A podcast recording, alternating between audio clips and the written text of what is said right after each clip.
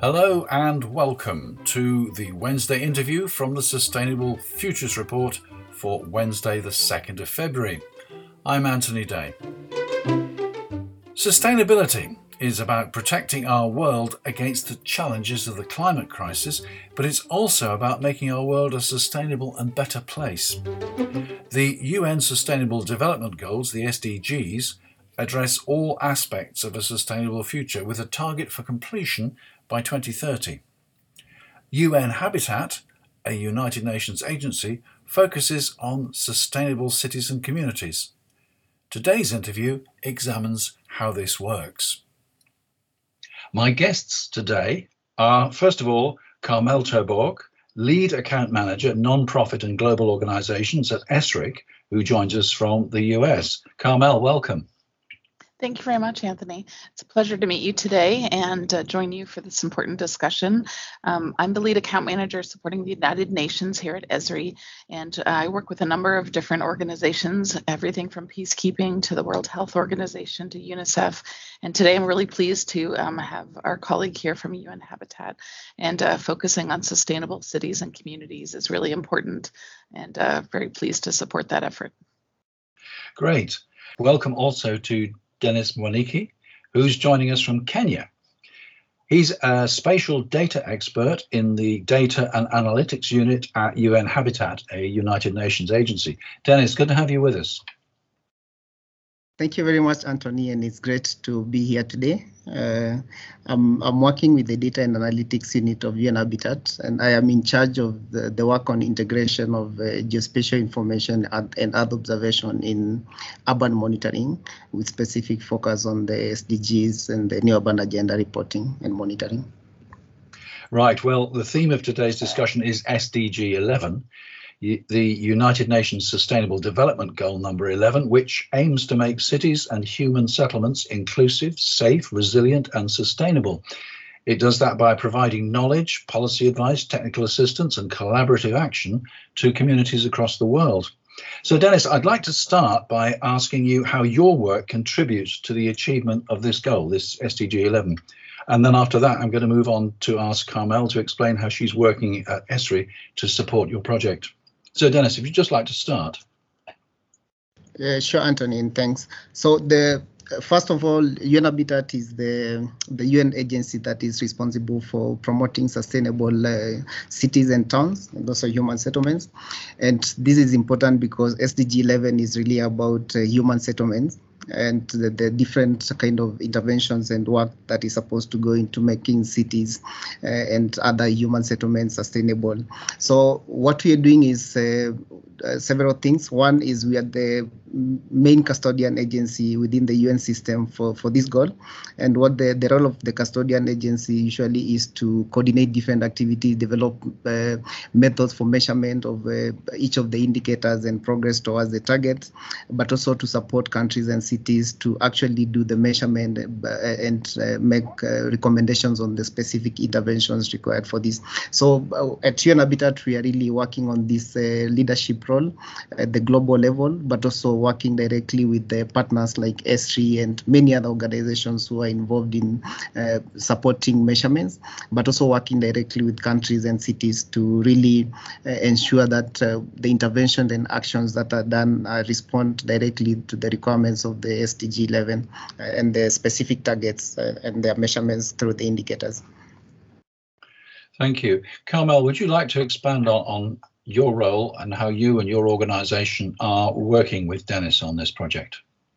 Certainly. Uh, we have a probably about a 20 year history working with UN Habitat quite closely and making sure that geospatial information analysis and um, data integration and those types of activities um, are possible. Our technology, ArcGIS, is, helps enable cities to, with their urban planning, with their understanding of the urban structure, and um, making sure that the organizations that are planning and managing our cities and our human settlements are able to do so with a great deal of good data for data driven decision making and all. And SDG 11, um, ESRI has a strong commitment to supporting um, the UN and all of the member states and uh, making sure that we can achieve the SDGs.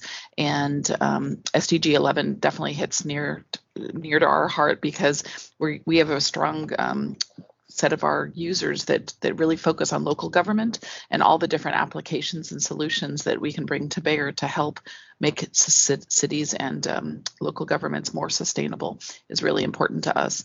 So some of the technologies that UN Habitat and many of the cities use um, come from Esri, and um, we have a really strong commitment to making sure that we can help cities learn how to develop the SDG indicators, data indicators that are needed, and um, to be able to measure and monitor progress on SDG 11. Fine. You mentioned GIS, Geographic Information Systems. Now, where are we getting the data from? Is this interpreting uh, satellite data, or are we getting the data from a, a wider range of, uh, of sources? Dennis, would you like to comment on that? Yeah. And come back yes, on that. Yes. No, Yes, definitely. Uh, so for, for this one, it's uh, maybe maybe I start by saying that we have within SDG 11 we have two broad uh, types of uh, requirements. We have indicators and measurements that require a lot of statistical data. Then we have those ones require GIS, Earth observation related data, and the sources for these really vary a lot. Uh, we have, for example, uh, a lot of data is coming from satellite imagery, and this again, the variety for this is also pretty wide. We have the open source Landsat, Sentinel, but we also have very high resolution imagery in cases where this is available. We also have uh, geospatial, volunteer geospatial data uh, that comes from uh, communities, uh, individuals really pro providing and producing this data. We have data that is mapped at the city scale or at the national level.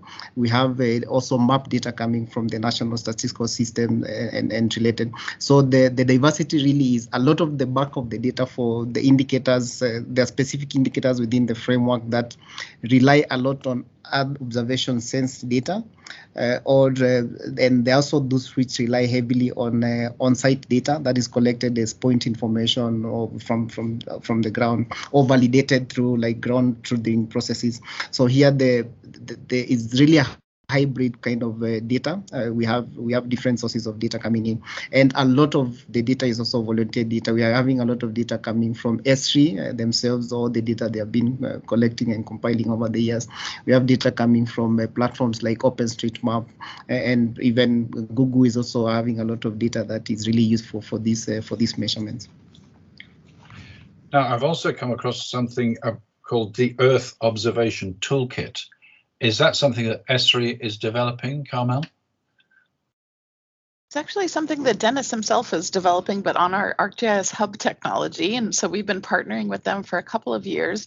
Uh, UN Habitat created their data.unhabitat.org site uh, using the same technology and the opportunity to partner with the Earth Observation for SDGs group within the group on Earth observations. Um, that that organ that organization GEO um, wanted to build a toolkit to help municipal governments with this um, uh, th- these tasks to develop a number of the data indicators using Earth observations, satellite imagery, could be airborne sensors, um, these types of things for, for, looking at pollution and some of the other um, uh, Earth observation types of options. But mostly they're looking at using satellite imagery for things like understanding land use and land cover and a number of different tasks. So yes, um, we're trying to do our best to help with that and to make sure that the um, the toolkit itself is very accessible and available publicly so that um, all of the municipal governments around the world can use um, the capabilities there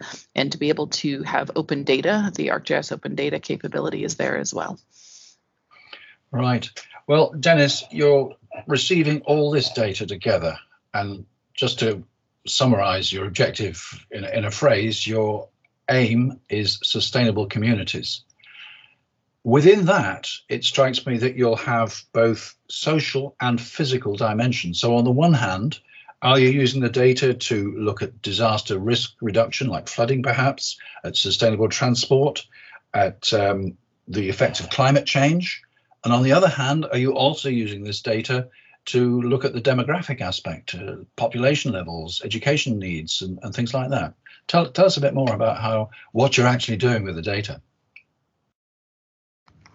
so first, just to add on to first what Carmel was saying about the toolkit itself, uh, this toolkit is really a contributed resource it brings uh, different partners, different actors with their own resources and with their own data. And we really put this in the same place uh, because we are resolving a problem that we've always had for many years that we have a lot of data that is uh, important and this for both in the social and physical aspects, as, as you mentioned, Anthony, uh, for, that can be directly relevant for measuring SDG 11.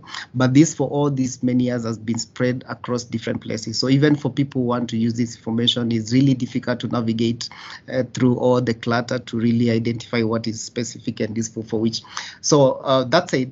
Uh, the, the data comes in uh, here. What we do within the toolkits is really just uh, uh giving one central place where the data is actually showing what is available, uh, but it's also linked to specific sources. So for example, data that Esri is producing or compiling, we are just uh, showing this data is available and this is the metadata for that data and this is how it's useful for specific things.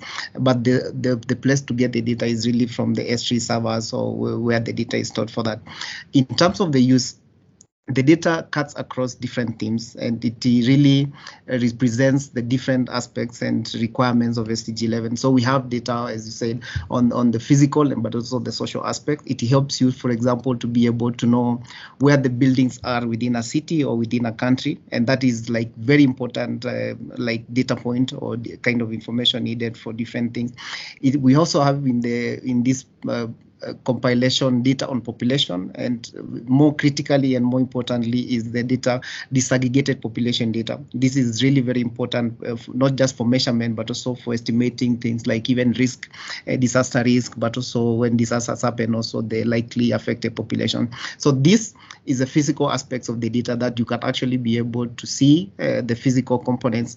Then the analytical aspects is really what uh, we've been working with the, the countries and cities are actually using this data to be able to analyze the specific uh, uh, sort of impacts or requirements that, that would vary. So, for example, would be something to do with access to public transport. So here the data would be the locations of the public transport stops, but then the access to the population will be something that overlays the population maps with the specific locations of these, then uses the, the technology to really process the service areas or which areas are served by the different uh, transport. So uh, definitely I'll say that the data available within the toolkit really cross-cuts uh, both the social and the uh, and the, the physical aspects uh, that are not just required for SDG 11 monitoring, but also for making specific action-oriented kind of suggestions or recommendations based on the based on the analysis. So you have a great deal to offer to communities. Are you finding that the communities are able and willing to work on what you're able to provide them with? Yes, yes we we we have we, we have received very good uh, feedback from the people at least who are able to use the toolkit uh, not just because they are easily able to identify what is available and how they can actually use that. But they're also able to learn uh, through the toolkit because we also have a lot of learning opportunities there that uh, shows step by step on how to use different products and how that those can be also translated in specific action. So we have very good, very good feedback at people actually using this and finding it useful. Right. Well, this looks very much like a long-term project. Carmel, how do you see things developing over the coming years? I think you're muted.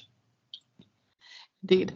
Um, it's really essential that we uh, continue to work together and collaborate in this way. Um, a lot of the data that Dennis mentioned is available through the Esri's um, ArcGIS Living Atlas, and that Living Atlas has some of that physical data, a lot of that population data. For instance, we just recently added the WorldPop data for the globe or the 10 meter land cover data for the globe. And then, less, especially for developing countries where you may not have a space agency providing satellite imagery to you, and you need to rely on your partners across the globe and um, that publicly available data being able to be served up in a very efficient way just um, really shortens the time frame for people to be able to use um, that information much more readily and to work together and really focus on the issues at hand things like um, having inclusive urban planning making sure that the informal settlements are not always being built in very um, dangerous locations like floodplains or up hillsides where you may have mudslides and these types of things. So um, those who are responsible for those municipalities are much more readily able to learn how to use this data and then use the data in, for their decision making and making sure that they're protecting their citizens. So um, the informal settlements in many parts of the world are in the areas that are least safe and there are vast huge numbers of people living in these very um, fragile and very dangerous locations, um, whether it's up hillside hillsides um, that are lacking vegetation and things like that, and um, aren't necessarily going to be uh, doing well during uh, these increased storms we're facing from climate change, um, or whether it's um, the flooding in the in the lowlands where they may end up uh, losing everything, um, lives and livelihoods. So it's really important we do work together. We're um, definitely increasing, I think, our collaboration globally. It's very nice to see so many partners contributing to this, whether it's um, capacity building like training resources or data sets um, and tools and solutions. I just wanted to highlight there's this idea of you know applying the geographic approach to this type of an effort and why geospatial information is so important. I think it's really uh, key that we think about this approach where you're collecting and measuring the earth and the information that you need and pulling that data together and then you're modeling and analyzing it you're collaborating perhaps with partners and sharing that information to be able to come up with scenarios of like what shall we be doing. And then you have it presented to the decision makers for decisions to be taken and ultimately actions can be taken. And we need to increase that sort of geographic approach where we get data and get it into action um, more and more over these coming years. Uh, the sdgs we only have eight more years to be achieving these and we're still collecting a lot of the baseline information. So it's pretty critical that we keep working closely. Absolutely. So, Dennis, how do you see the next eight years? Uh, the, the, next eight years, I see uh, well. First, from from the collaboration perspective that Carmel mentioned, uh, we we've seen a lot of really serious uh, willingness and honest uh, push to really for people to really collaborate. Uh, this has been, I mean, to be honest, this has been a big challenge previously. We have uh, different agencies and different institutions have specific uh, tasks.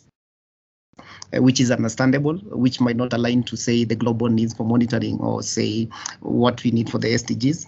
And that if we don't have like a clear engagement strategy on how we really bring everyone together and we work together honestly and genuinely it's always going to be a problem. So one thing that uh, we've seen really changing significantly is that uh, honest uh, willingness to actually for people to engage. Even sometimes competing organizations are really working together to promote uh, the same goal that we need to increase the use of earth observation geospatial information for monitoring but also for action so this is one thing that I see really uh, significantly being uh, something that contributes to the future that we want. Uh, one, two, uh, in the next eight years, we are likely to see still uh, a bit of uh, work in monitoring and understanding trends.